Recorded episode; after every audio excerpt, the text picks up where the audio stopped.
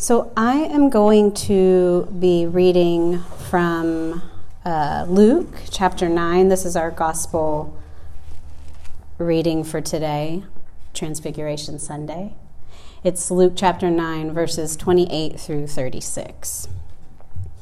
About eight days after saying this, Jesus took Peter, John, and James and went up onto a mountain to pray. While Jesus was praying, his face changed in appearance and the clothes he wore became dazzlingly white. Suddenly, two people were there talking with Jesus Moses and Elijah. They appeared in glory and spoke of the prophecy that Jesus was about to fulfill in Jerusalem. Peter and the others had already fallen into a deep sleep, but awakening, they saw Jesus' glory and the two people who were standing next to him. When the two were leaving, Peter said to Jesus, Rabbi, how good it is for us to be here. Let's set up three tents one for you, one for Moses, and one for Elijah. Peter didn't really know what he was saying. While Peter was speaking, a cloud came and overshadowed them, and the disciples grew fearful as the others entered it. Then from the cloud came a voice which said, This is my own, my chosen one. Listen to him. When the voice finished speaking, they saw no one but Jesus standing there. The disciples kept quiet, telling nothing of what they had seen at that time to anyone. We hear the voice of God in these words. Okay, so I was just on vacation this past week in snowy Colorado, skiing, resting, enjoying time with family. We laughed a lot. We needed it because who isn't mindful that a war has started across the world? And what war is mindful of anyone's schedules or personal circumstances? And who won't eventually be affected by a war in our global reality? But right now, the images and stories Matthew mentioned coming out of Ukraine and particularly Kiev and now Kharkiv are a mixture of terrifying and excruciatingly sad. They weigh heavy on our already heavy hearts. Closer to home, here in Texas, we continue to see an assault on the rights and thriving of the trans community and specifically this past week, trans children. And we care because, as children of God, we are compelled to love and protect all our siblings, all of us made in the image of God, all of us worthy of the basic dignity of existing in our fullness. And so, once again, another heaviness laid upon our hearts. It's all enough to make a person hopeless or worse, apathetic. But then I seriously ask myself this question Is this the future we give to our children? Will we pass down our hopelessness and apathy to them? And I don't always know the answer, but I know loss of hope ain't it. And I don't always know the answer, but I know apathy ain't it. And I know giving up or giving in is not it. I think about our kids who are watching everything play out right alongside us. They are taking their cues from us in many ways, but if we are smart, we will take our cues from them. Because what do they have that we often lack or struggle with? Energy and imagination. Maybe this is what Christ meant when he said, Be like a child. So it is with energy and imagination that I am compelled to believe, now more than ever, that our message of heaven on earth must persist. We must persist in our hope, in our liberation work, in our radical love and disruptive peacemaking. We must cling to our spiritual practices, whatever they may be, so that this persistence is sustainable. And we must remind ourselves, as Tori read, that the Spirit of God offers us freedom to do so so that we don't give way to discouragement or lose heart. In short, we must do the work of expanding our capacity for the things of faith, things unseen, so that we can continue in the work of engaging what we can see playing out right in front of us and on the world stage. So, we're in our last week of our very short series called Midwinter Midwifery, and we're talking about the archetype of the midwife as a way of seeing God and particularly seeing God's work in us in the world. When we talk about midwives, we often think about the birth process and the birthing experience because a midwife is a person who assists in giving birth. But the midwife is not limited to simply ushering one into life. The midwife is not limited to a single compartmentalized procedure. One of the things I really love about the imagery of the midwife is their ability to hold many realities at once. And so it is the midwife's incredible capacity that inspires me. As we've been saying again and again for the last few weeks, the midwife imagery is relevant to all of us because here is what we do and I know this from my own experience. When we talk about birthing, we often talk about the power of it and ignore the pain of it. We talk about the joy of it and ignore the brutally hard. We talk about the gratitude, but any suffering is done in silence. We talk about life, but not so much the instances that end in death. And it's not just our birth stories either. In our country, in our culture, in our churches, we are so quick to celebrate the things of life, but we are not as good at acknowledging the things of death.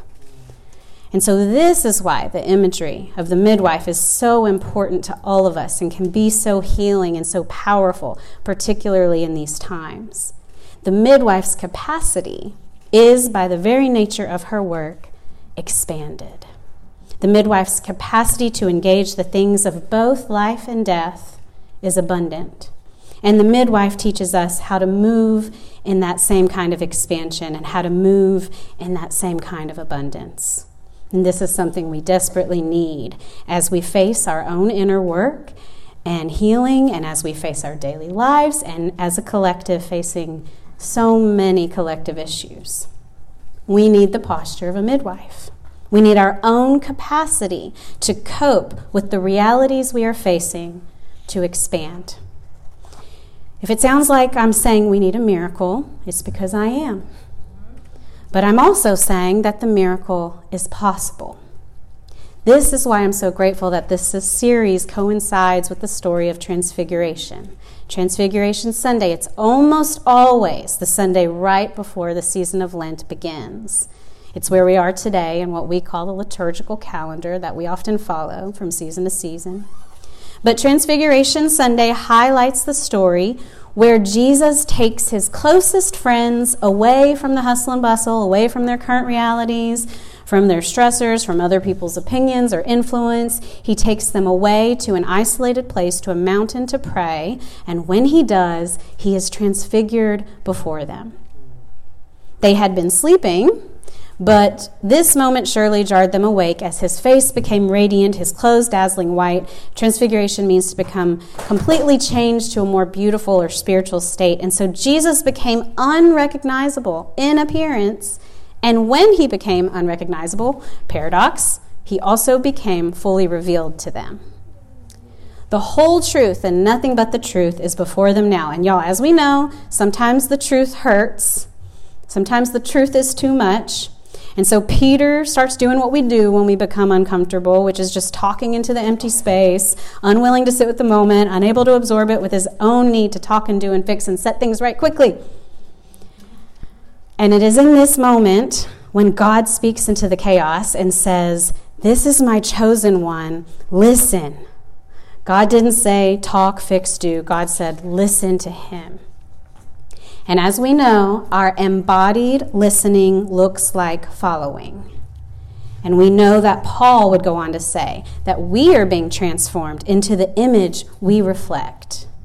This is simply the work of the Spirit of God within us. And so, just like Peter, John, and James, all we have to do to jumpstart our own process of transfiguration is wake up and listen.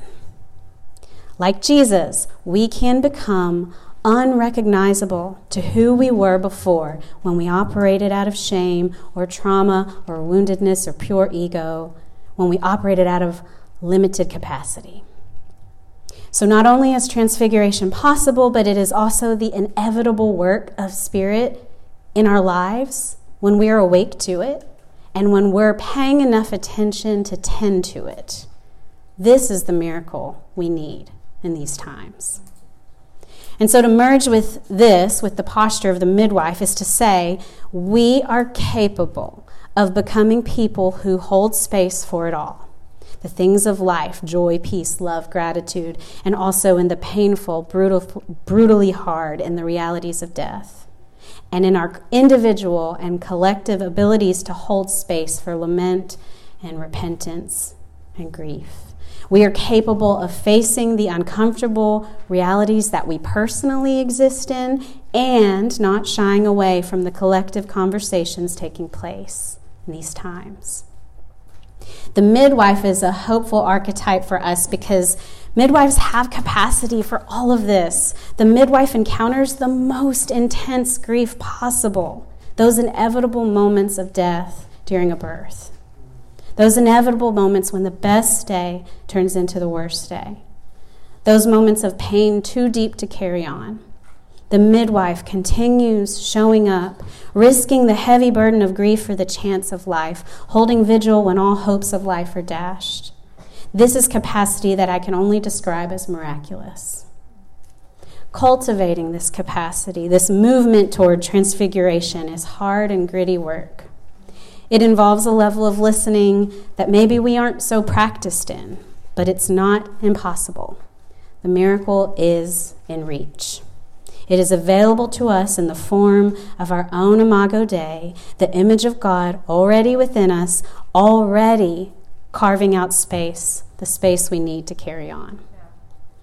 The first line of our text today says this About eight days after saying this, Jesus took Peter, John, and James and went onto a mountain to pray.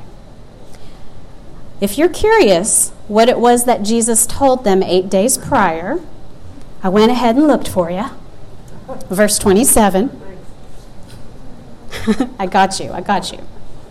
He said this He said, There are some standing here right now who will not taste death before they see the kingdom of God.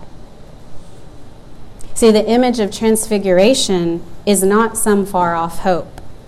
It is not some otherworldly expectation. Transfiguration can happen now. And don't get it twisted, y'all. I'm cognizant of what I'm asking of us. I'm aware that to believe in something so radical as transfiguration within us right here, right now, is a lot to ask. It's almost too much on top of what we already endure. Even without the collective layer, there's already so much suffering among us right here in this room. But here's the thing this expansion within us is not only for the sake of our ability to hold the pain, it is also for the sake of our ability to fully embrace our needed moments of joy, of rest, of laughter, of vacation, of community. And it is enough to call all those things both spiritual practice and beautiful resistance at once. I'm not saying to neglect any of those good moments. By all means, let these joyful, happy moments come when they can. Create them as often as you are able and call them energy. Call them fuel for this journey of refusing to close ourselves off to the work of the world call them capacity creators, expanding us, transfiguring us into whole people who have the stamina to face every moment fully. For the sake of our children's future, for the sake of our own peace and joy, for the sake of this world in which we have been called to the work of heaven on earth, may we listen and may we follow, embodying the way of the transfigured Christ reflecting that same glory that continues to compel us. Amen.